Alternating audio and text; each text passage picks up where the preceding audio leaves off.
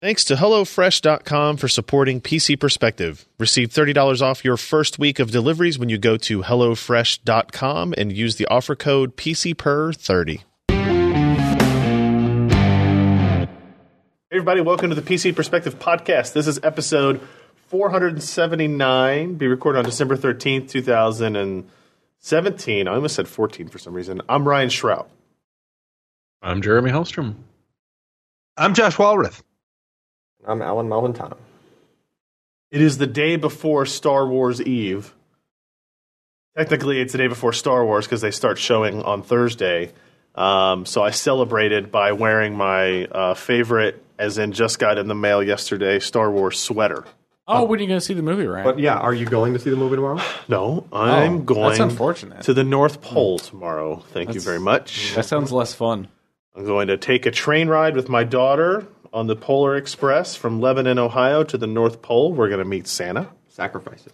Are you going to wear that sweater? Sh- Actually, I probably well. you no, should I don't wear like the way. Well, we'll see. Um, You don't like the cut of its jib. I don't like the cut of his jib. But uh, we're going to go meet Santa. She's going to get a bell. I think is that right? I don't know. Uh, Uh, doesn't sound dangerous. the movie sound. I think that's right. She's going to get a bell and a present from Santa, and then we leave, and then I drive an hour home. N- Having not seen Star Wars, Did your daughter ever seen Polar Express? Um, yes. Okay. And it's interesting when I watched that movie recently. Its character animation is is off now. When it, Oh, I remember when it came out, it was very impressive, right? It was always a little uncanny valley, not quite right. Yeah, like the the Tom Hanks character is just a, it's just it, it happened like right during like right after like the first Toy Story, I think, or something. no, it was way after that. Was it? Yeah. That was like 2004. Oh, was it that recently? Well, I mean, that's still Yeah. 13 years ago. Holy crap. Um, but It was 2004. 2004. Good, Good, job. good eye, Josh. Good eye. Um, so anyway, that's what You I'm know, doing. I, I do have two children, and they were brought to us around that time, so I've seen Polar Express once or Got it. twice. on f- so I will be seeing Star Wars on Friday at 3 p.m. Um, taking a sick day, sick lunch, a long lunch on Friday. My wife and kid will be in Columbus, uh, and I'll, I'm going to see it Friday. And I had tickets to Sunday as well. So In case you want to see it again. Or just you will see it's it probably say it's probably not an in case. So like I'll just see it again. Uh, welcome to the show, I've, I've everybody. got, I've got an appointment to Yeah. my proctologist, it's just like going to the last. Are you gonna see him again? like going to Star Wars. You got two appointments so you can see him again? The one of the downsides to this new mic setup, I just realized, is there's no cough button Mm-hmm. for me to hit. I guess technically we could still put one down there in line, but it seems like it'd be less effective. Yeah, then we got to use batteries on them. Yeah, yeah. Oh, want you just restarted. How could you possibly want to restart again? Anyway, stupid computers. Let's get started with the show, everybody. Welcome. Uh, we record the show on Wednesday nights, 10 p.m. Eastern, sorta, uh, 7 p.m. Pacific. PCPer.com slash live.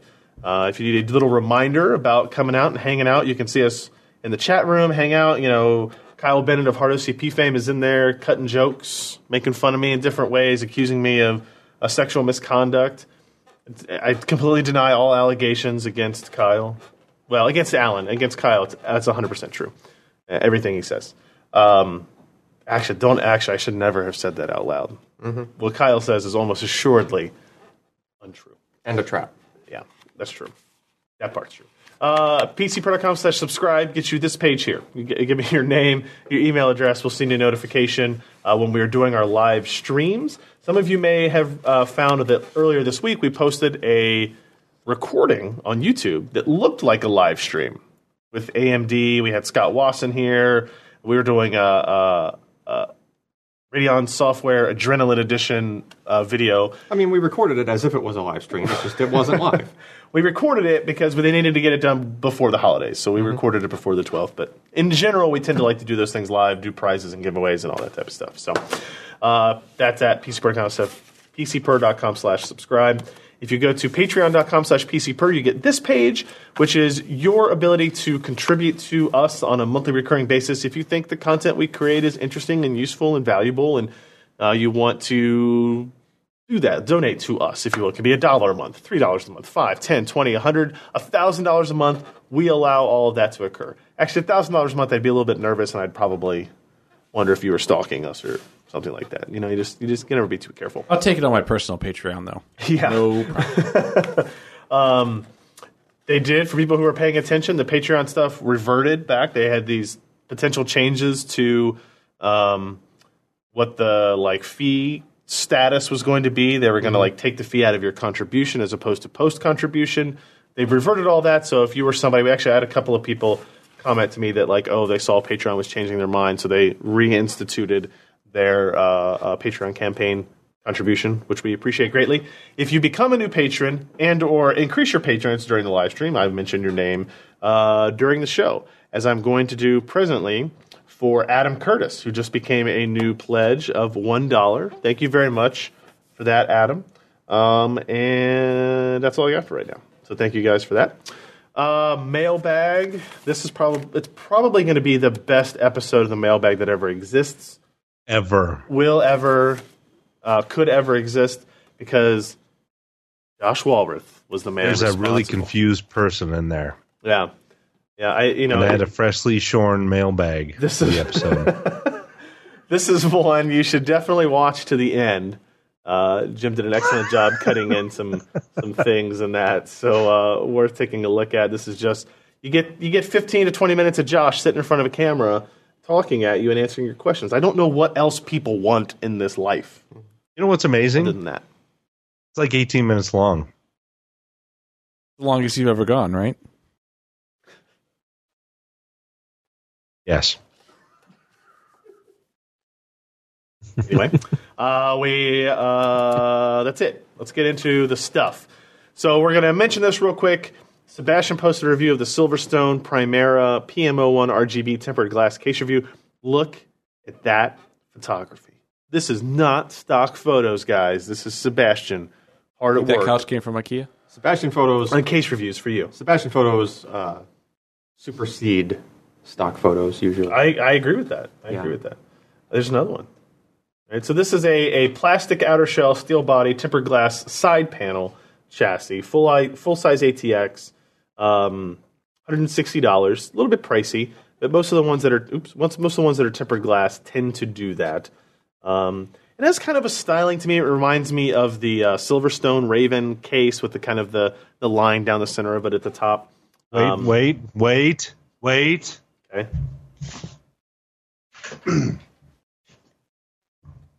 oh, Holy Lord.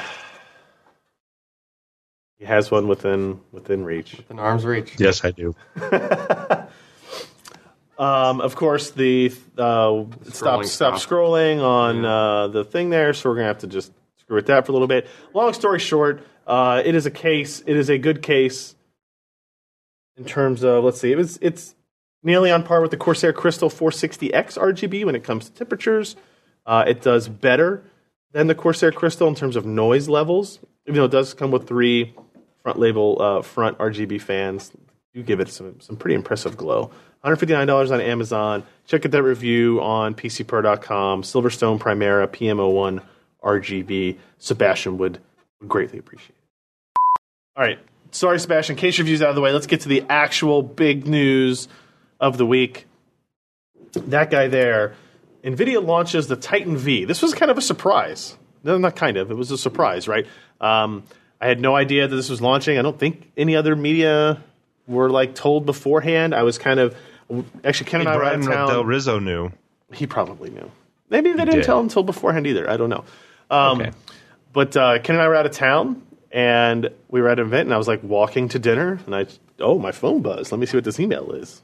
NVIDIA launches world's most powerful graphics card. I'm like, what the beep, right? Like, a little heads up here would be super nice. So the Titan V, it's the first consumer Volta GPU.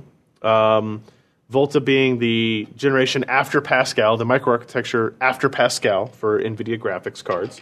Um, it has existed for some time, right? GV100 is a GPU that's been on the Tesla V100 cards. Um, both, I think there's an add-in card variant of it, as well as kind of uh, what do you call that? Like socketed version that they built for servers and stuff. I forget what it's called. Um, yeah, I forgot. Was. So it's not like the first time we've ever seen the GPU, but it's the first time we've seen it in like an add-in card with display outputs attached, right? 5,120 CUDA cores, uh, 640 tensor cores, which is obviously what makes the Volta architecture is so much different than previous stuff. Obviously, a big emphasis on machine learning and GPU compute and all that goodness, um, because it has half speed, technically like double precision, as opposed to the consumer cards, which are one thirty second Yeah. uh, of double precision. Um, so impressive specs, 12 gigs of memory, uh, 3072-bit memory interface. What's interesting is if you understand, if you knew from like the the first release of this card, it was a 16 gig card and it had a 4096, 4096-bit memory interface, HBM2. Um, they disable one of the HBM memory stacks on the chip, and that could be a yield issue. Maybe these are GPUs that that you know one of the HBM stacks didn't didn't work out well, couldn't run at the full speed, or it's just a productization issue, uh, which is like they said, okay, we've we've saturated the market of who we can sell Tesla V100s to, so we want to make more money still, as it turns out. Let's release the Titan V to consumers, but we can't make it the same performance level. Otherwise, people are going to be pissed who spent six, eight, ten thousand dollars on those cards. So if we sell this for three grand, you know, we we degrade the memory performance somewhat. Could it be that if you had to combine a yield thing with some sort of a memory crossbar thing or whatever, that like, okay, we can't use this channel because of the yield. For like, we have to disable some this section of cores here. Um, so that means we yeah. can't use this channel. So just don't put memory. yeah, I mean that, Just put a blank HBM it die. could be. Could, I mean, it could be because I mean that's what they've done with other GPUs. Like you'll have some, you know, previous gen you have two hundred fifty six bit GDDR5, Yeah. and then they go to a one ninety two bit. I think there's it's probably on both sides. It's probably both on the chip and on the, um, you Memory know, side. Uh, uh, yeah, like the implementation of the interposer is the word I was looking for. Might be part of that. I would think that Maybe that's they just so, want TDPs to hit 250, so Yeah. they had to disable one. Yeah, I mean, I'm sure that affects some of it. Do you think one HBM stack would actually add that much? I would have, if I were to guess, one HBM stack might have added five watts, maybe, because HBM is supposed to be lower power than G5X. Um, I don't know. I don't know the answer to that. Either way, that's where that's where we're at. So they announced it. Oh, by the way, it's three thousand dollars. Uh-huh. I forgot to mention that. sounds part. like a familiar price. it's the same price as the Twenty nine Titan ninety Z nine. Yeah. that they launched, which was their two GPU Train wreck. Maxwell part, I think. Kepler. Was it Kepler? I don't remember what it was. Um, so it's Yeah, interesting. it goes through Titan Black. just from like a productization standpoint, they, there's, the GeForce brand is no longer associated with this. It's just the NVIDIA Titan V. Mm-hmm. Previous, we had the you know NVIDIA GeForce GTX Titan X, you know Titan XP, whatever. They had the GeForce brand in it. If Yeah, you look at the top no, of it, uh, no- it says Titan up top instead of GeForce up top. It also doesn't. Doesn't they just call it the Saturn Five? that's that's what I've been wondering. Oh Yeah. yeah. Yeah, but um, so They named their server that. to be fair, to be we did an we did an unboxing, we did a, a teardown of this uh, in a video form, which I think you guys should go watch because we, if you've never seen what a what a V100 looks like, GV100 GPU, um, you can get a little bit of a sense here. Let me see if I can. Uh, Watch Ryan. Can I ask you one, a, a rather personal Wax question? off. yes, you may. Uh, when you are rubbing the top of that die, Mm-hmm. can you actually feel the edges of the GPU and the uh, memory? I cannot. Whereas just the fill is that nicely put in. It's like it's lapped. Yeah, I, I, I would say that It's they did a epoxy. very good job Yeah. leveling the you know the, the the epoxy or whatever that is between the HBM stacks. Yeah, I mean, even the edges of the reflection off the top of it just go smoothly across Yeah. the whole thing in a straight line. that's It's- awesome. It's cool looking. It's cool looking. It's still a graphics card, but it's you know like we've seen HBM video cards before from AMD. This is not a new thing for us. 16 phase power. Um, you can see actually up top there. Uh, I forgot to mention it in the article I just published, but um, if you look, these are NVLink connections, right? So there's no SLI on Which here. you can barely make out. Yeah, they're not addressable. You can't Yeah. plug anything into them in the card, and you take it apart, you can see the NVLink. So no multi GPU likely on this, unless you take it apart and water cool it. Sure. you could do multi GPU, but it is three thousand dollars, right? Which is important to note because um, your, your gaming performance per dollar. is going to be poor. Why would they design that PCB with the fingers on it? It had to be a last minute decision, right? well, I, Mm. I mean, like they had to design this PCB from scratch because careful. it's not a Maybe oh, it may not Take that off be there. the final product of this stack. yeah. Is it possible that, that it was the same board that they used for the GV, GV100, like the Tesla 100? No, because there were Quite possible. outputs on the V1. Sure. Yeah. Like that requires additional But you could have had like if they might have routed it, but then just not connected the connectors at the end too. I don't know, but it, it's possible either way. I don't know. Uh, Three thousand dollars makes it not a gaming card. There will be people who want to spend the money anyway because maybe they bought Bitcoin at three hundred dollars or something. And Yeah, there, there are no uh, SLI connectors. correct, that's what I'm talking about. It's NVLink. NVLink replaces SLI on future generations Well, of sure. graphics cards. Sure. but you can't do multi GPU at all. Because there's no like Well, and I don't think the driver would support it anyway, that Yeah. they allow for it. Um, the, the target of the card, according to NVIDIA, is um, is uh, uh, like developers for machine learning, CUDA applications, uh, AI. What are the other buzzwords that we can use? Um, Deep learning. yeah, deep learning, Neural yeah, nets. neural net training. Yes, yes, yes, yes. All these things very important for that, and it makes sense, right? It's a three thousand dollar card. Um, they're going to saturate the highest price market they can, and then the next highest price market, and then this market, and then they'll get to the gamers with it, if they even get to gamers with Volta. Um, but what was interesting to us, in the same way we did with the uh, AMD Vega Frontier Edition, we bought way too expensive for video cards for that in order to test, just to kind of maybe see if we get some idea of what performance is going to look like for uh, consumer cards if and when they are released. First of all, it is champagne colored, Yep. right? So that's nice. It's not like discoloration of your of your screen, champagne colored. You can see the specs here. Clock speeds are pretty good. You know, they're, they're obviously lower than what we've seen on the Titan XP and the GTX 1080 Ti. Ooh, Let me scroll down a little bit more there. There we go. Um, in, uh, in, in actual testing, we're at about 1550 in terms of frequency Yep. uh, sustained. Start it starts at like 1700 and something, and then it you know kind of comes down as the temperature ramps up. But it stays in, in well into boost. Like Yeah, well Yeah. above what the rated boost is. It's just three thousand dollars. Um, you can see the pictures of the card here. We've been showing it. it's also much heavier. Excuse me, guys. I have a little bit of cold. Um, the some the some of the initial people who have looked at it have mentioned that like the cooler is the same as the like Titan XP or 1080 Ti. It's not the case. It's actually it- when you pick up the two cards, immediately you can tell that the, the Titan V is heavier than the X than the Titan XP. Um, they've actually gone with copper fins on the vapor chamber on this, as opposed to aluminum fins on the vapor chamber, which is what exists on the Titan XP and the 1080 Ti.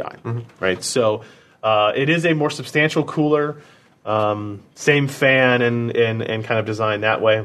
And you can go through the review. You can see our, our average clock speed over our Heaven Run was 1602 megahertz.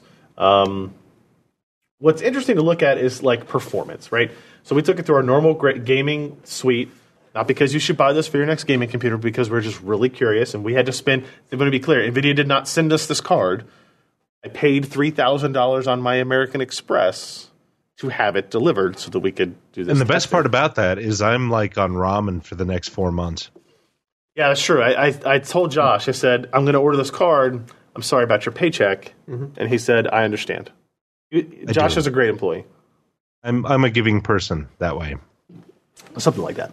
Um, So, as an example, Fallout 4, older game, um, still better than, even at 25 by 14. You know, the, the green line here is the Titan V, black line's Titan XP, orange line 1080 Ti. You can see that it's better, not by a huge amount.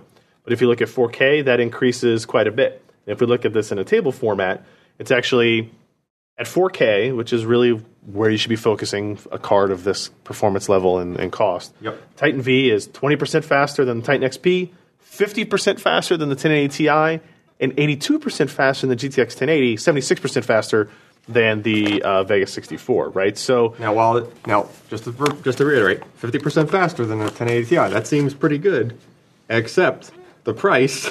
Well, 1080 Ti is eight hundred dollars or seven hundred dollars, Yeah. right? So the price is like two hundred and something Yeah. percent. this card's never going to win performance per dollar metrics. That much is pretty obvious. Yeah. But if we just let me just skip down here, you guys can read the review if you want to see all the all the numbers.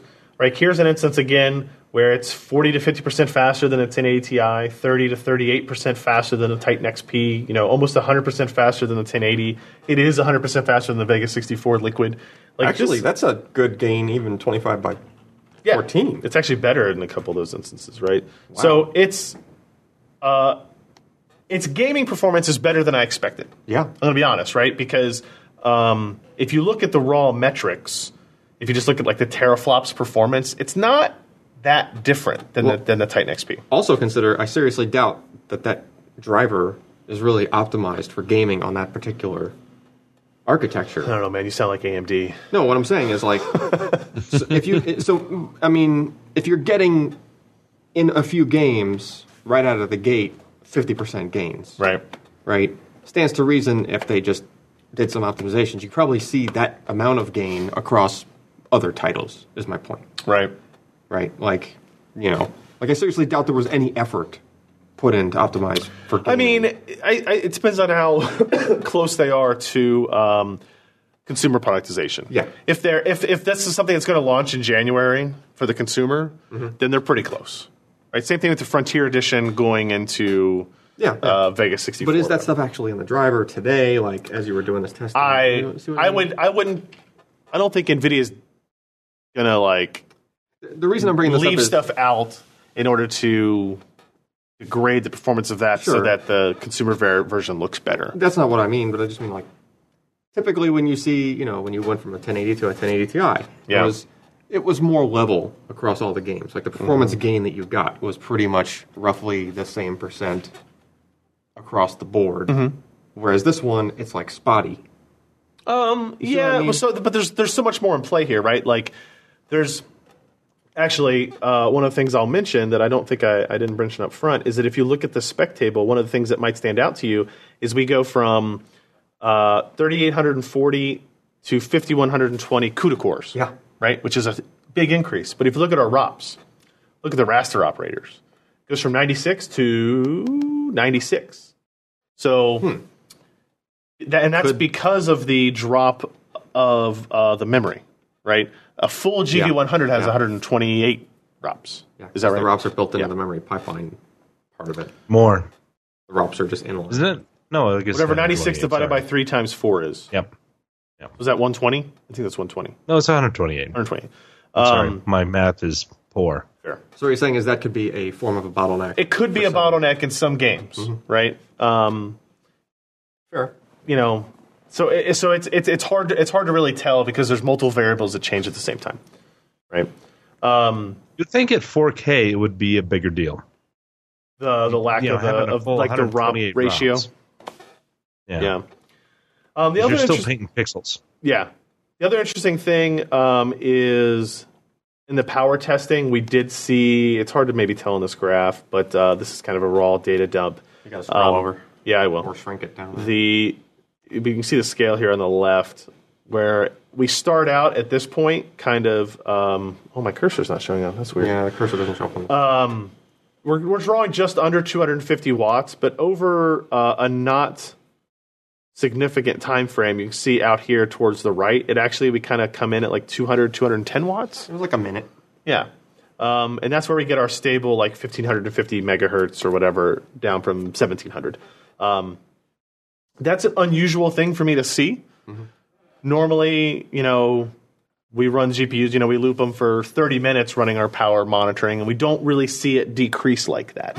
You'll see clocks change as the temperature goes up and the voltage has to go up to, you know, or down to accordingly, right, in order to maintain that that that thermal level. Yep. Um, here it got up to 84C pretty quick and kind of and kind of dropped down, but it was sustained at that. We got you know the graph stops here, but we saw it go much much much further than that. Um, so a lot of questions in NVIDIA about is this an architectural thing? Is this a cooling thing? Is this you know uh, what we expect from Volta in general? Is this something in our in our I say sample, but in what we bought? Um, we'll see. So uh, that's kind of it for Titan V for now. We're gonna we have another story probably going up tomorrow that will look at compute based stuff. So you know what did we look at? Can we look at uh, SPECviewperf? We'll look at folding at home. We'll look at some SiSoft Sandra benchmark, single precision, double precision, V-Ray. Did we look at V-Ray? Um, stuff that is Spoiler alert: It's good at those things. yeah, like what's one? Of, What's like, what was like one of the double precision where it was like eight times faster Yeah. than some other cards. It has an amazing amount of double precision. Yeah, And I wonder if that's affecting the kind of ROP count to ratio to the amount of shaders. it wouldn't surprise me if you know if you if you're designing a card for compute and not for gaming, then you don't really care what your ROP ratio is. You Right. just disconnect that stuff. Yeah, you just don't have to worry about it. Um, you don't want to completely destroy it, so so people can still do gaming on it. You're not going to drop it to you know fifty or forty or something like that. Uh, but this this would be an area where you would you could see them cutting because you don't really care about performance in that space. But for compute, you only care about you know the 51 5120 cores, 2560 uh, FP64 core capability, all that stuff. So um, I still think it's possible that the consumer variants of this cars will actually be faster because of ROP increases, memory changes, uh, clock speed improvements. Whereas when we did our Vega Frontier Edition, um, I didn't really have any expectations that it would be better than what it was. And as it turns out, it wasn't. So I don't know. That's part one of the review. part two on compute coming soon. Don't buy this card for gaming um, unless you just have an infinite amount of money and you don't care. It does ship pretty quick. I ordered it; it shipped the same day, and I got it the next day. Right? So like, That was surprising. Like they've got them in stock. They're There's ready that one to guy go. on Reddit who bought four of them. Oh, really? There's a guy on Reddit posted a Did picture you of see four. that image of four Oh, I did, installed yeah, yeah, PC? Yeah, he's got the meat stack. You know Does what I'm it, saying? Doesn't make a whole lot of sense. It's a lot of money. Hopefully, he's doing something that like he's trying to his turn on. work. He's trying to click the SLI button and he's probably just mining. Let's be don't understand honest, why it's not working. right? We He assume he's He's actually learn the value using of money. EMA. We do have do coin SLI. mining in our stuff. Somebody asked me here if we did mining. I think what was we sneak preview? What did it get? Seventy nine mega hashes per second. I mean, what was the? I mean, there's so many different friggin' there's algorithms like these some- days. It's But I difficult mean, to it quote was a number. proportionally better than the 1080 Ti by like. Was it? know, About like twenty percent. Yeah, it wasn't 50 percent. But none of these algorithms, none of the software is necessarily optimized for that specific Right. layout. So All right. Yeah, shipping was free. That's true. That's a good point. I'm glad they gave you free shipping on that $3,000 graphics card. yeah, it's nice. Nice. All right, so that is uh, that's a Titan V. That's what we got. Uh, a couple real quick things. Ken, you took a look at some Corsair like add-on keycaps. These are they're called Corsair Gaming PBT, which is a type of plastic. Uh, double shot keycaps, and other than being sexy white, which is my nickname in high school, uh, what We're a little what pale. what stands out with these? I think you pretty much just said all there is to say. Uh, no, but they're so in the enthusiast mechanical keyboard world, people know about different types of switches. You got your blues, your reds, your blacks, your Alps switches, your Tilbury browns. switches, your whatever the hell switches. And that's more of an accepted thing in the mainstream now that there are these different switch types and different advantages to each. Sure. However, the more niche part of the market are keycaps. Mechanical keyboard communities go crazy over all sorts of different keycaps, whether they're artisanal made custom keycaps where someone's like molding clay and like putting it on the keycap to make a cool design. Or in Are this there case, any that are GMO? exactly GMO keycaps. That's my new startup. Find us on Kickstarter. Only half joking. Gluten Yeah, just just just a little bit. Uh, but in this case, these are keycaps made of PBT plastic.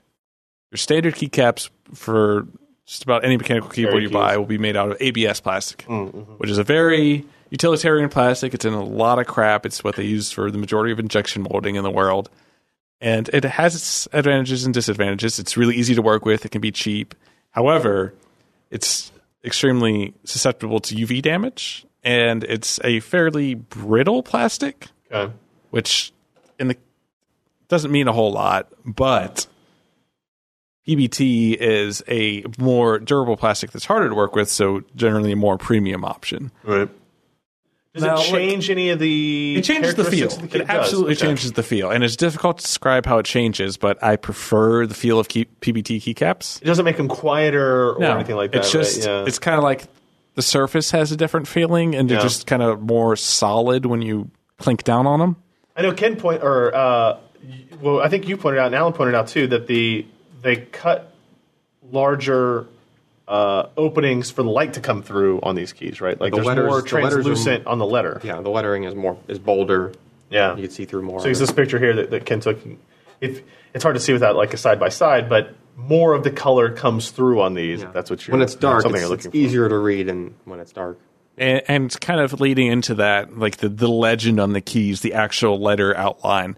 Uh, these are, as Corsair normally does, they're double shot keycaps, Right. which means that the legend is a separate injection mold pool as the exterior plastic instead of just printing on the label on the keycaps or laser etching it which could feel weird or like if you just print them on there they can rub off we've all had keyboards where the, the Mm-hmm. legends have started to rub off i'm sure so The, the whole key is the solid color.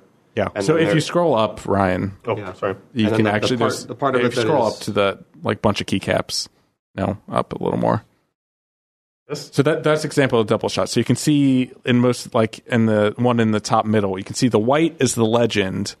That's one plastic pool, and then the green is the rest of the key. Yeah. And it's a more advanced process. Corsair does this on all of their normal keycaps, anyways, for the most part that I've seen, Okay. at least on their RGB key, keyboards. But it's a sign of quality for the mechanical keycap world. And it makes the edges of the lettering sharper because it's literally there was a mold that the color Yeah. plastic had to go around the you know the edges of whatever the mm-hmm. letter was, right? And mm-hmm. then you know, and then you the second shot would be the clear in the center as an example if they were backlit. And if right? you rub your rub your finger over the key, you can't feel like the indentation of where the letter A is. It's all smooth, which is nice for typing. Right. How much do these cost? Do you know? These are fifty dollars, which is steep. You can set of get keys. comparable stuff from j- just kind of generic Chinese vendors for But it's artisanal. yeah for fifteen to twenty five ish on Amazon. I mean, they're really nice. Yeah. I, I like them. I don't think I'd ever spend fifty dollars on them, but Yeah. you know, if you're if you're into that, they're also available in black, by the way. So if you don't want the Got it. contrasting look, they also come in black. Can, can you get them naked? Now you can't get them naked. Oh, Well, if you have an RGB keyboard, it defeats a lot of the purpose. Uh, naked means no letters. no letters. he letters. wants swatch keys. yeah. Also, like replacing keycaps on a keyboard is a pain in the ass. I mean, So is it a keep that in pain or is mind. it just like It's tedious. painful? It's time consuming. Yeah. It's a Do you take them all off at once and then try to memorize where each key goes? Well, or do you do That's it more one fun. at a time? I mean, I took them off all at once because the way the packaging actually ships, they're all in order. So if you scroll down to that photo, yeah. it's actually really, it can be a really mindless task because it's in the exact Also, they're order. not free range. They're actually boxed up. Eh? Yeah, which is it's just Ken definitely didn't, nice. Ken didn't. Ken didn't put this this uh, uh, ordering and and eight stuff together. He didn't. He didn't set it up. This Oh, way God, the no. photo. All right, that is the Corsair Gaming PBT double shot keycaps. Uh, we also saw uh, the launch of AMD's next annual release driver. This one is Adrenalin, without an E at the end, meaning it is still a color red because it is the Adrenalin Rose. Um, but not- they're marketing it as blue. uh, well, no, a that's lot, in a their lot pro. of the graphics and stuff are blue. In the pro stuff, it is. Yeah.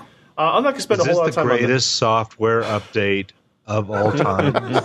I'm, I'm gonna I heard stop that. You. Uh, It's. I I'm mean, gonna let you finish. it's. Uh, yeah, yeah. Anyway, um, wow, it's really windy out there. You hear that? Yeah. the world's probably ending out there when we get to see Star Wars. It's snowing. Here. Anyway, uh, so this is their annual release. This is kind of their supposed to be their big annual kind of software update. It's got some interesting features. There, there is a video here uh, where we had the AMD guys out for a interview slash Q and A slash demo. So I would highly check you guys, highly encourage you to check that out. The two is the two big features are they introduced uh, the Radeon overlay, which is a way to access many driver settings, including uh, Radeon Relive. Um, uh, monitoring, system and GPU monitoring capabilities, uh, free sync, enhanced sync, uh, things like that. You can uh, Radeon Chill. You can turn on and off and play with, but you hit all. You're in the game and you hit Alt R, and it brings up an overlay on the right hand side of the screen. Right, so it kind of looks like this. Right, this this is not just like a, a, a mock up in a PDF. This this shows up on the side of your screen On top of the game. on top of the game. Doesn't pause the game. The game's still running in the background, so don't do this when you're when you're in the middle of a firefight. Um, but it allows you like, hey, do you want to turn on these metrics, right? And then this overlay will stay on top of the game. You know, left, right corner, up, down, whatever you want to. You know, you can decide where to put it and which items you want to put on there. Monitor your clock speed, your frame rate, GPU utilization and power, and, and all that type of stuff. Um, you can do all that without ever leaving leaving the game. You can change your relive settings. You can go into uh, you know viewing your clips, editing, cropping them, maybe not cropping them, editing them, clipping them, uploading them to social channels, all that stuff without ever leaving the game. It's actually really cool and it works very well, very smooth, very uh, seamless, um, and it just makes sense that that would be the next thing you would do to to improve kind of an interface for that. They also released AMD Link, which is a mobile app for your phone uh, iOS or Android is supported.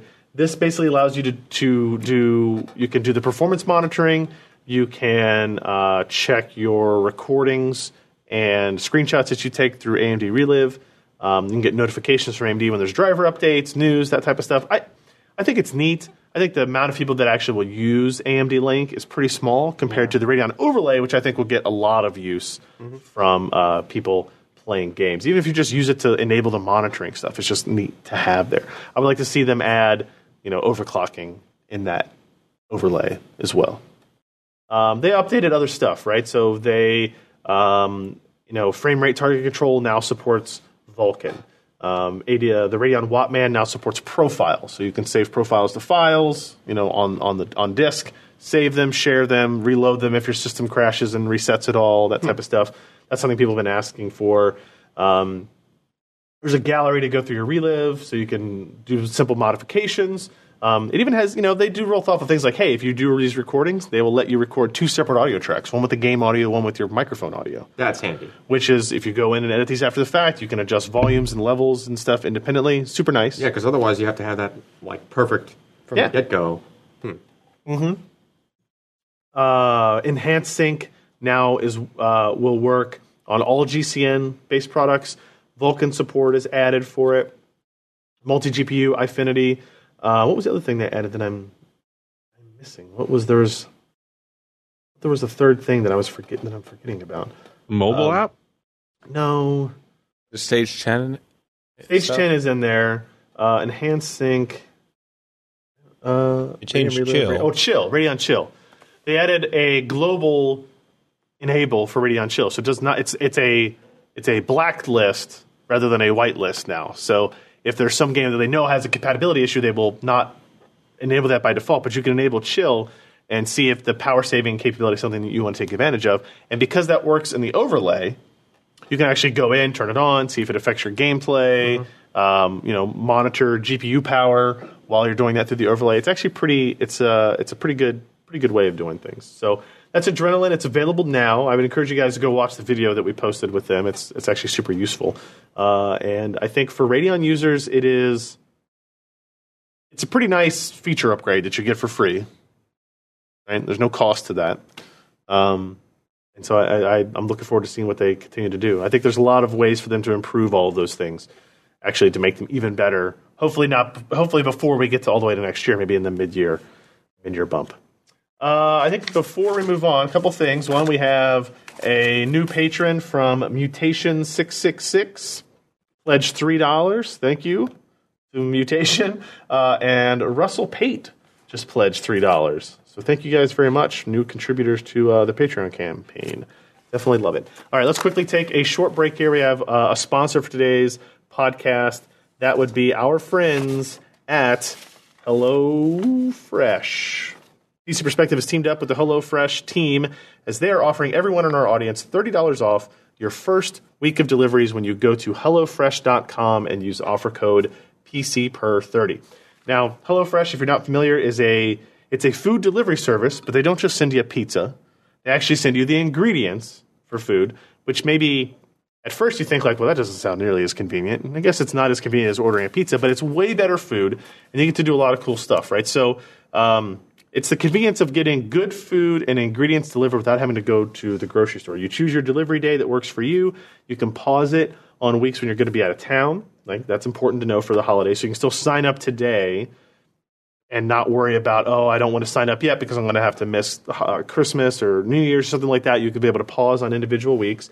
Everything that you get, all the ingredients come pre-measured uh, and labeled meal kits, so you know which ingredients go with each recipe. Having tried two of these different services before, I can tell you the convenience of having everything in one bag as opposed to you getting one bag with everything in it is actually pretty cool. Uh, it's delivered right to your door in an insulated, recyclable package. Other cool thing about it is you get a lot of selection and flexibility with HelloFresh. Um, uh, it offers a wide variety of chef curated recipes that change weekly. You can get three plans: classic, vegetarian, family. Uh, classic is you know standard meat, fish, seasonal produce, veggies. Obviously, vegetarian recipes, families, stuff that maybe is a little bit more kid friendly.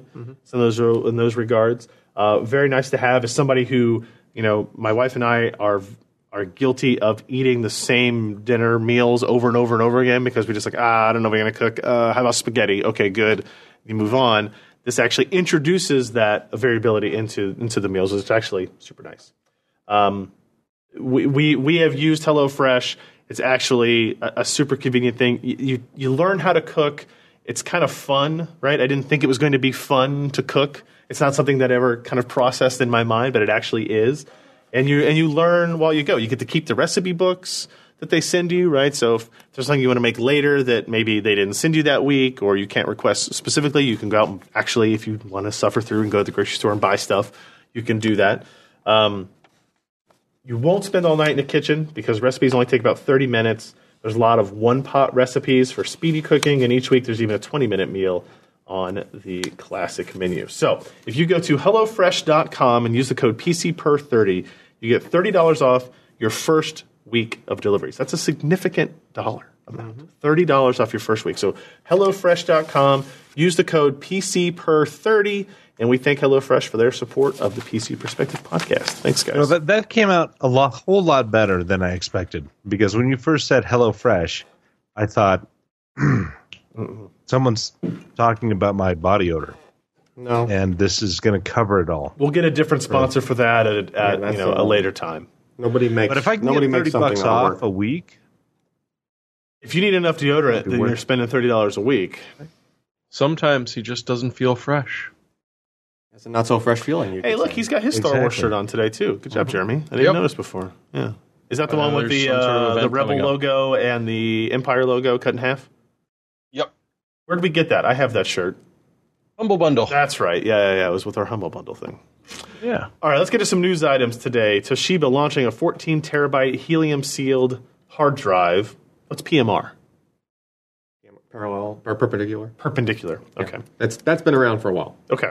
There's nothing special about that. Okay. Now, squeezing nine platters into a drive with less than two millimeters between each one, and somehow fitting, That's new? fitting the head pack between those as well is new. Had we hit eight platters before? I think so. Yeah. Okay. That's yeah. So um, they had to obviously this is a helium drive, which was one of the hurdles that Toshiba had to get over because Toshiba hadn't been shipping helium drives. Okay. right? So once they got there, they were able to add more platters, and but that's uh, really uh, that's pretty dense for a hard disk by today's standards, and it's not a SMR shing- It's not a shingled drive. It's not doing any tricks with overlapping sectors to be able to get that. Density. So would we expect this to be a normal performance hard drive then? Because you, when you get into shingled, obviously it's lower performance on the writes, Yeah. and it's usually only used for like large, long-term storage and enterprise workloads. If you wanted to, could you buy this for a consumer machine? Yeah. Even though it is an inter, you know, enterprise. It would it would work like a regular drive. Okay. Just make sure uh, you should probably get. I mean, you're gonna be basically be ordering an enterprise product and putting it in a. Like you're Right. not going to see this like on a Best Buy shelf, Got it. right? Um, and for those considering that, because you if you absolutely positively want 14 terabytes in your Absolutely, always You know. do. Make sure you get the uh, 512e model, which is basically it's 4K native sectors inside internally in the drive. But when you start ordering enterprise hard drives, some of them present themselves as 4K sector devices, where what you really want for proper I don't want to say proper, but like more likely fully compatible with everything you could possibly plug it into. Sure. You want 512e, which emulates single sector being 512 bytes each. That's what the E is for. It's emulating, you know, the drive internally is still 4K. That's actually how they've been for since advanced format came out with Western Digital, which is like I don't know eight, seven years ago or something crazy Okay. like that, right? Um, but just remember, with Enterprise Drive, you can actually buy them where the the 4K sectors is presented to the host. So it might not work right for you. Tim wrote up as well. Does anybody care that Apple bought Shazam? I just kind of wonder why the hell. It's not really Apple style to buy someone instead of just ripping them off. Oh, they do. I mean, the superhero movie's coming out soon, so they want the name. Well, Shazam already has integrated, like, if you used it on an iPhone, like, you can Shazam the track, and then if you have Apple Music, you can just Right. hit the thing right out of Siri Shazam. has a feature that is. It's and it'll, and it'll listen, Yeah. but Do you I think, they're there just was, using. Do you think they were going to get like sued by some patents that Shazam had? And they said, "How about instead, I I mean, just buy your app?" I feel like Apple would spend 400 million is a $400 million worth of lawsuits, Yeah. countersuits, instead of. Four hundred million is a huge. a huge Maybe they're amount. working on some AI stuff like as- personal assistant stuff that is actually good, unlike Siri. sharing a passion for music discovery and delivering great music experiences to our users. There's also like a show, a TV show based on Shazam now and stuff. So they're getting more than There's just a what? Isn't, isn't that the name I of have the show? no idea what the hell you're talking Can you about. can you beat Shazam or some crap or something like that? Oh, is that a thing? Okay. no. It's a thing. I Are have, you sure yeah. you're not talking about the 70s superhero on CBS Saturday mornings? No, mornings? that's not the show I'm talking Power about. Hour with Shazam. Shazam. No, but there's uh, you know, I mean, I'm just saying there's there's more around that name now, which is why the dollar value of the purchase might be so high. Right? It's not just an app anymore. There's more stuff that they do. I don't know. I think it's weird. Sh- Shazam is an app that uh, I remember when it first came out. I thought it was the most magical thing I've ever. It was there was seen. a there was a white paper on it that was like amazing to even read because nobody thought that that was even possible to.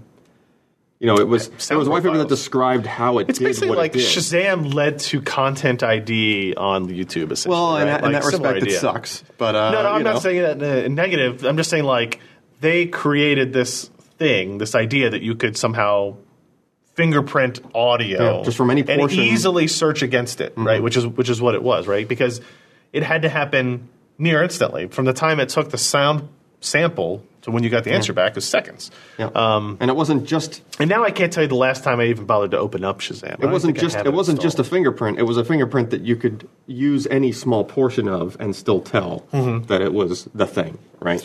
That. I mean, the but yeah, Ken was right. Like Siri has this integrated to it. I think Google Assistant has it integrated. You can just say like, like on the new Pixel phones, like you can have your you can have your Pixel Two or Pixel Two XL sitting on a table, and it will, will automatically identify the song playing without you asking it, without it hitting the internet. They've implemented a local wow, version of it. That's really cool. yeah so it's always Really? listening. yeah. It is always listening. memory does that. Uh, I imagine it doesn't take a lot. Of, like this Shazam Let me tell you about machine big. learning and neural net processing. I mean, it does hit I'm the internet, you, but you're, you're but- saying it can figure it out Yeah, without. I don't think it has every song in it like Shazam does, but it has It has like the top. like it has You know, top lot. billion.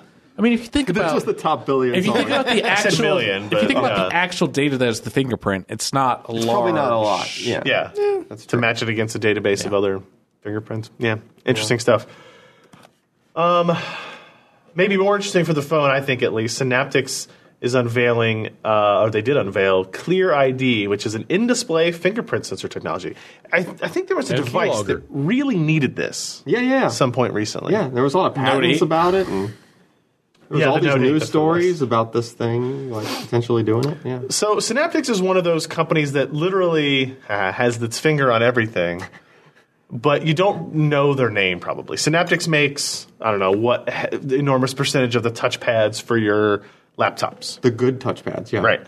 Right, and they do a bunch of the touch, tech touch technologies that exist in phones and tablets as well. This just being a new one. So the basic idea is there is a fingerprint reader underneath this screen, underneath the glass, but is transparent and works through the OLED screen hmm. right? Now, it's not the whole screen, it is still a section of the screen, uh, but it actually goes from, I think there's a diagram. Goes through the OLED matrix. It's behind the OLED, and it has to do, uh, what do they say? It's signal processing because it has to see through the OLED the matrix. grid of yeah. the yeah. Wow. Right. And uh, I could see this being very useful. So you had an iPhone or any phone really that had like a facial recognition that maybe you personally weren't very happy with. Uh, this might be cool because you can have both, and you don't have to worry about like obviously the, the key here is is they're trying to adapt to the idea of bezel-less phones. You know, where there's no space for a home button or something like that, and the inconvenience of maybe having one on the back that you can't see, or maybe you have one on both places now. You have the front, you have the back. Um, so basically, how it works is, is you can kind of see it there uh, when an operating system would ask for ID, it illuminates on the screen where you should put your thumb. With the OLEDs. Yeah, Ha! right. So That's they pretty can funny. put that square, you know, you know, off center, left, right, or you know, wherever on the Yeah, screen. wherever But the you want it to sensor be is, convenient. So like it illuminates, so it reminds you where to put your finger, and you put it there, it reads it, and you move on. They're going to demo this at CES. I, I wonder think. what the hit rate of like you know because Touch ID came a long way. yeah. And it's, I, I would it's assume really it's pretty fascinating. good, right? And so they had some slides in their deck about, you know, the average uh, Face ID takes 1.4 seconds. Mm-hmm. The average of their technology for fingerprint takes 0.7 seconds. Point 0.7? Yeah. So I don't know what that how that compares to what Touch ID did or not uh, on That's, Apple. that's slower than Touch ID is. It might be, but it's it's probably doing more processing in order Yeah, it to, has to, it has to try to reconstruct your fingerprint by Yeah. looking at it through a, a grid, yeah yeah. which is. But they still tricky. claim it's it's as secure, or more secure. Oh, sure, than the other stuff. So I'm really interested to see this. I'm sure um, Apple wishes it existed six months prior. Uh, maybe. All right, um, I mean, but that would be my guess as to the first major customer. It'll probably be in the Galaxy S9, if I'm guessing. Like the the next Samsung will have it, and it'll be oh look, Samsung could do what Apple couldn't, and Apple's just like no, Mm. we tried. We were we were too fast getting our iPhone 10 out to market. and then they'll keep cashing their checks. Yeah, I don't think they'll be sad for long. Uh, VESA, VESA. in, VESA introduces new fully open display HDR standard for LCD displays. I don't, I didn't see this at all. Anybody want to explain this to me? What the hell is happening? There's display HDR 400, 600, 1000. I'm guessing that's brightness levels. Probably. No, no. Scroll down to the chart. Okay, there's a chart. All right. It's nope, no chart. didn't No put chart. The chart in there. Hmm. Well, Is it Explain to me dynamic what the chart would say. I don't quite remember. It says all the HDR details. 400 represents minimum entry level tier of HDR per VESA specification, and Oh. specifies that an LCD display must feature at least a 400 nit brightness, both short, local burst, and full screen flashes, 8 bit color, HDR10, and global dimming. Okay, so but HDR 1000 displays must achieve 10 bit using mm-hmm. 8 bit panels combined with 2 bit dithering at a minimum. and 600 as well. And 600 600. and 1000 Okay. have to be 10 bit mm. or 8 bit dithered to 10. Got it. I've seen a But lot the nice of thing these. about this is it ahead, Jimmy. stops the the pretend HDR ones. Yeah. Uh, like the they're like six bit, but they they fake it so that it looks like eight bit, and the local dimming isn't as good. So you run into the you buy an HDR TV, and you're like, oh, I'm excited about HDR, and you don't notice a damn thing because it's not actually a proper HDR TV. Hmm. So hopefully these ones will start showing up soon, and you'll actually know what you're buying. I feel like they still made a mistake by trying to combine two parts of the thing Yes. into one thing because you're going to have sets that can be 10 bit, but or like like LCDs, for example, like a, like desktop displays. Maybe not necessarily TVs, right? But you'll have desktop displays that can only do 200 or maybe 400 nits or something like that. But they could very well be a 10 bit panel. And then another HDR. HDR has a high importance hmm. on brightness. I understand. Like, they're, oh. then they're just 10 bit panels. Run them in 10 bit Yeah. mode on your graphics There, card. there's a ton of confusion still, and actually, when we were at our Qualcomm meetings, Yeah. we had a lot of talks about this. There's still too much confusion about what the hell HDR even means. HDR, in and of itself, isn't a definition of shit, right? It's just higher than it used to be, right? Like it's high dynamic range, There are only th- three protocols for HDR right? HDR10, Dolby Vision, and hybrid log gamma. hybrid log gamma, which sounds way cooler. Yeah, it does. I mean, I guess my point there is like an HDR TV with the brightness turned down a little bit is still an HDR TV. yeah, I don't TV. think you get to control the brightness. Like, I don't think you can turn the brightness down all the way, and when it goes to HDR mode, the brightness will stay down all the way. I think you lose brightness know. control when you go into HDR. You would think there'd have to You'd have be to have some brightness. relative brightness control, right? So that you Otherwise, you got dark room versus room full of sunlight. Yeah, How do you adjust there the has to be something. I understand that, like what you're. I think what you're trying to say is like there has the the TV needs to maintain some. Um, The range. yeah, like a, a, a, a gap between the high and the low in order to keep its HDR state. Yeah. Yeah. Right? Um, what this is trying to do is give us a little bit more definition of that. I just don't feel like I think we're getting like everybody else is creating standards. What was the one we heard at, at Qualcomm? UHD premium. Ultra HD Premium is one as well, which is 4K plus other stuff, like plus extra color depth, whatever, right? And then you have FreeSync 2, which is like you have to have 125% of the color uh, uh, capability of Adobe RGB or sRGB or something like that, right? And we had just it's just it's never materialized, so booted that. Tim's been busy. Intel sheds more light on the benefits of Nervana neural network processor. Here's something else using HBM. Josh, what do you know about Nervana? The chip, not the band. Smells like deep learning. Anything, anything interesting? Um, it's it's essentially a. I think it's a, a tensor unit. Yeah. It's not highly programmable, but it's wide.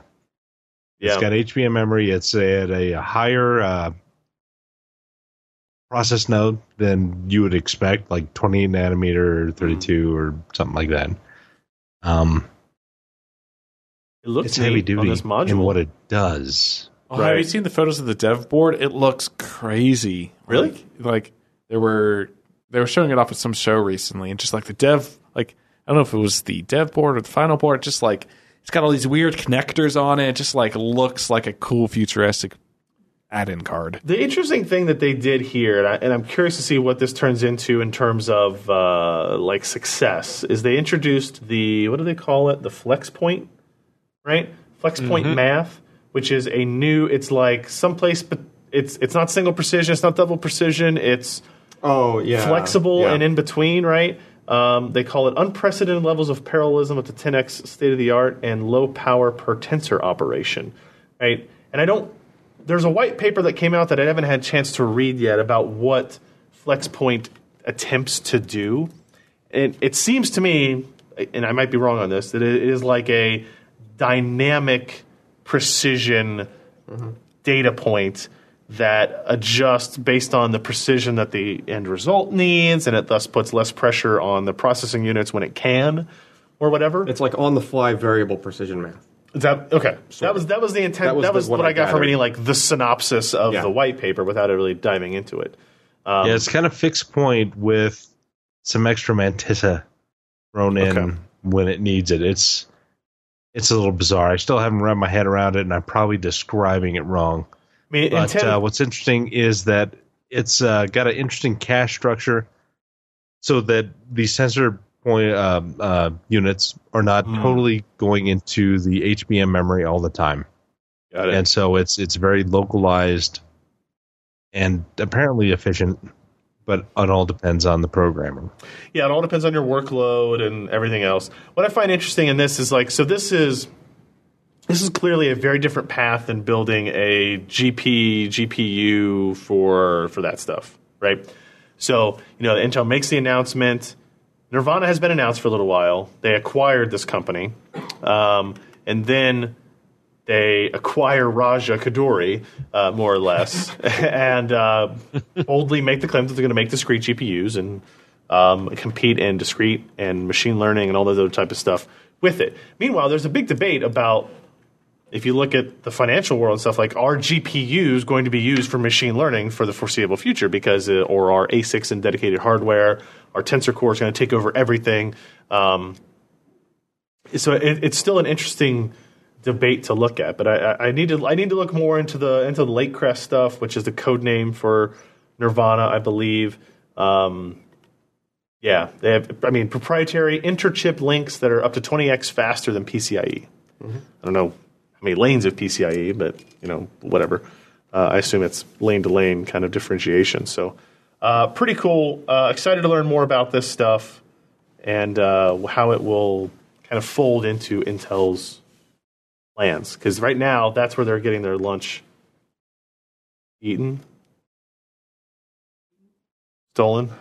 This is where people are stealing their lunch money. Nvidia is stealing their lunch money Yes. in the machine learning side of things, right? That's that's where Nvidia's profits are skyrocketing. So, Oh, you're going to pick on someone. Why not the rich kid? Uh, true. Yeah. I mean, that's what, you- and Intel has been that rich kid for a long time. So, if anything, they know, they know what to look for. Yeah, Uh, the underdog of Nvidia. What's that? The underdog of Nvidia. Yeah, I know. They know The- exactly when someone is stealing their pennies. HP has had a keylogger discovered and has since patched uh, in over 460 laptop models. Oh, and the software that came with them? I assume so. Well, yeah. that's Yep. new, that new meaning to the crapware. Uh, while delving into the Synaptics touchpad software in an attempt to change the backlight behavior of the keyboard, the keylogger was reportedly built into the software stack to debug errors. While it shipped to customers disabled by default, an attacker that was able to achieve administrative privileges could change the appropriate registry value and enable keylogging to locally record all of the user's keystrokes without their knowledge. Further malicious code or local physical access could then be used to retrieve data for analysis of possible passwords, usernames, account numbers, and other personal information. Okay. So this is like it was a keylogger not enabled. somebody had to be had to admin privileges to your machine, Yeah, yeah, yeah. change a registry key, and then they had to be able to get physical access or further. Uh, uh, no, because it saves to a file, sure, right? but it's like further malicious code or physical access could then be used to retrieve the data. Yeah, because now Yeah. they're keylogging all your passwords. Yeah, you would need more. You would need more code to actually pull the file off of. Right. This. Yeah. Right.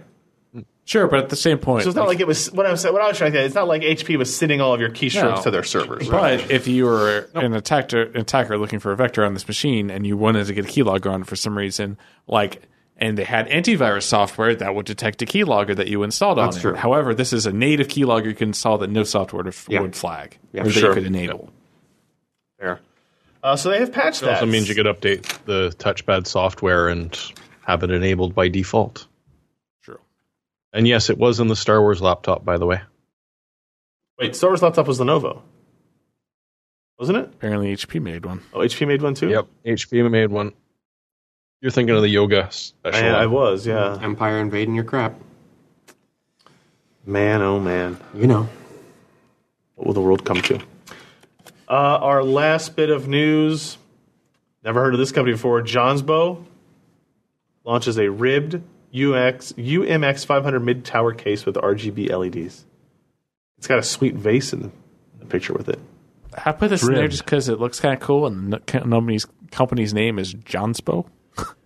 Never heard of it. Because if they call themselves Johnson, it'd be too obvious. Yeah, Scroll down. for your building Scroll down, pleasure. Scrolling down, scrolling down. Yes. Look at those LEDs. All right, that's pretty cool. Yeah. yeah, yeah. Oh, I mean, you know. I- The the front of it again reminds me of a Silverstone case. He looks to Josh to see if it's within. res- No, I don't have anything within reach. What there. were those called? Those weren't Ravens. These were um, I don't remember. But the Patchouli? Silverstones were always like full aluminum and all that type of stuff. So the front IO looks a little Mac Pro. yeah, Yeah. You can set case ID or case LEDs to color change through 264 colors. Okay, odd, but all right. Uh, 164 264 colors is what it says. I don't know if it's a typo. Probably not. They're counting. Maybe they are not counting black. Oh yeah, that's probably true. It's off, so we can't call that a color. Yeah, but, that's, it- but it's black. that's probably. I fair. tried setting my hue lights to black the other day using the Amazon Echo and it didn't work. I was What did it do? disappointed. It just said, I can't set that color. It just said no you should thanks. just turn them off. Uh, MSRP of about 200 bucks US. Um, not available anywhere in the US, but it should arrive shortly. There's a lot of cases that, that are released for PCs, guys. I don't know if you knew this. Maybe, maybe he says there are too many cases being released. Any thoughts? No, no. And he clicks as he Ask opens Sebastian. up. Really, you took you took Authy from me? Happily, I took it from you. That's fine. How did I take that excess from you? is never So I was enough. trying to think of stuff. well, I didn't know you were going to. Anyway, hardware software picks of the week. We're going to skip me and go straight to Jeremy, Wanker. who has a pick. Hold on, I'm looking. And I've I've got it. Go ahead. You're good. Okay. Tell me what you got. all right. Uh, just a decent deal on a Ryzen 7 1700 up here in uh, Canada. 50 bucks off, 390 bucks with the Wraith cooler. I think you're looking at the American one. Uh, I just clicked the link. No, this is CDN. CDN 435, free shipping. No, no mine mine says three eighty nine. All right, well, whatever. Maybe they don't give me real. I guess they're trying to stop you here. from. Uh, Well, there's 19 new from Canadian discounts. 375. Fair enough. Oh, I see what you're saying. Yeah, yeah. There we go. Yeah. A Kenai. A Kenai. There you go. There's the one with 389 Prime. from Amazon.ca. There we go. All right. Yeah. I don't know why I wouldn't have picked that one to begin with, but uh, you know, what are you going to do? A fairly decent deal if you're uh, building an AMD system for the holidays. Yeah, agreed. Agreed. All right, who's next? Josh? Sure. What do you got? I've only like used the previous version of this for the past five years. But it's the what C922 Logitech webcam. This is the C922X Pro. Correct. You can do all kinds of things like green screen and Yeah. yeah, 1080p. I will say there's not really a difference between that and the C920, which Josh is using, and you can catch a C920 for like 50 bucks. Yeah, it's really just added software, I think, to the. Uh, It is. But hey, there was a sale on it for uh, 50 bucks off that.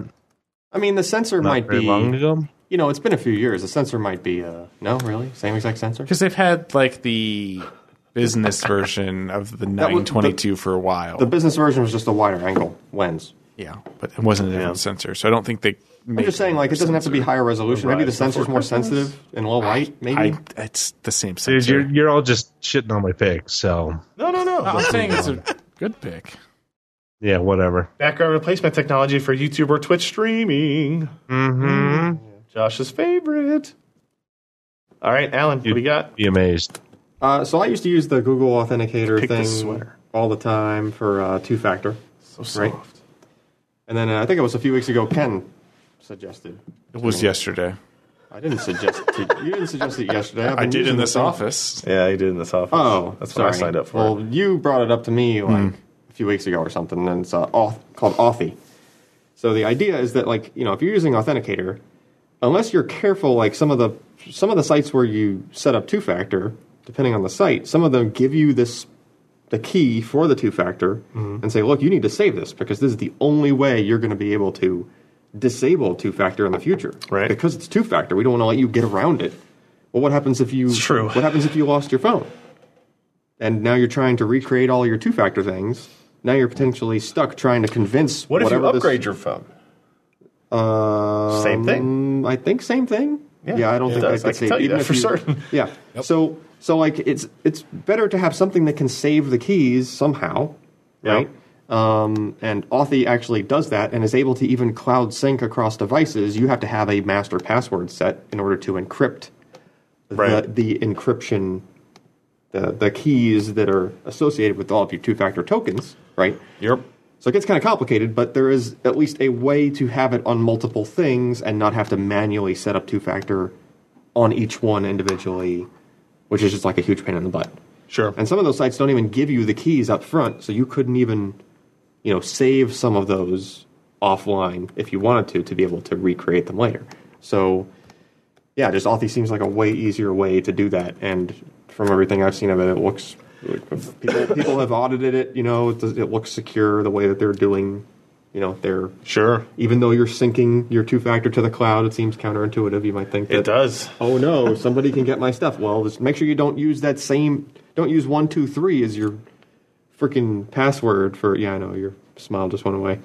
Don't use one two three as your password to encrypt all of your things. Can I use two factor to log into Authy to get two factor? You want two factor inception? Is that what you want? Odd factor. Tie that one to your phone, so if you lose it, you can't get it. Oh, damn. See? Same problem. Yeah, exactly. All right, that's Authy. A U T H Y. All right, my pick comes from some uh, nice. Uh, who I forget who in the chat told me about it. Oh, that looks cool. Uh, I, f- I apologize. And it makes that noise. From Shout out. some young guy. The Star Wars Death Star popcorn maker, where the top of the Death Star is the bowl for the popcorn. I may actually buy one of these right And it now. looks like the 'cause my daughter Star. eats a lot of popcorn. Oh, I thought you were going to keep it here. Oh hell no! Hmm. well, I mean, she comes here, so yeah, we could do that stuff. Yeah, we need popcorn too. Look, see, look, and look. The stormtrooper took his glove off, Yeah, eating some popcorn from there. Fifty bucks, obviously a novelty price. Um, that's no moon. That's a popcorn maker from a galaxy far, far away. Right, and fluffy popcorn. That's pretty cool. It's pretty cool. Yeah. It's been a long time since I've used an air, like an air popper for popcorn and not just used microwavable popcorn bags before. So thank you very much. I Star- feel kind of bad that I'm not coughing as much as you guys. this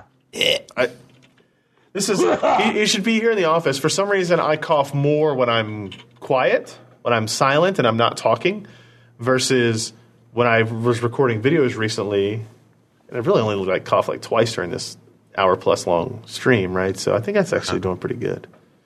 Mm-hmm. Plus, I have this cool, cool, not warm anymore, Beverage. You know, alcoholic beverage. Yeah, that only dries out your throat. It's got apple cider in it, Yeah.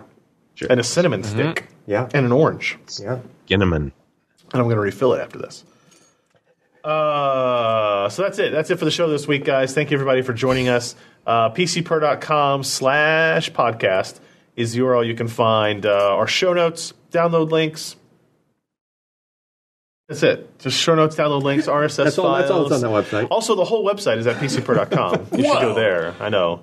Uh, and thanks everybody. And I hope everybody enjoyed my holiday sweater. See the they got tauntauns down here. And They're not sliced open.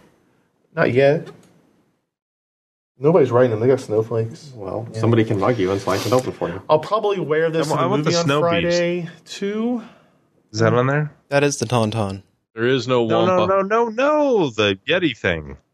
The Wampa. Oh, Oh. Um, I'm gonna say no. Maybe by the time you've worn it for a week straight, then the sleeves will be Stretched out just enough. out a little bit. Yeah. Emmeline calls that guns. the BB-8 logo. She calls that's I don't know why, but that's what she does. Uh, thanks everybody for joining us. Uh, we'll have uh, what's next week, the twentieth. Yes, so we'll have a regular episode. I don't think we'll be missing any episodes for Christmas because Christmas is on a Monday. So Wednesday to Wednesday we should be good. So, all right, everybody, we'll see you next week. Thanks.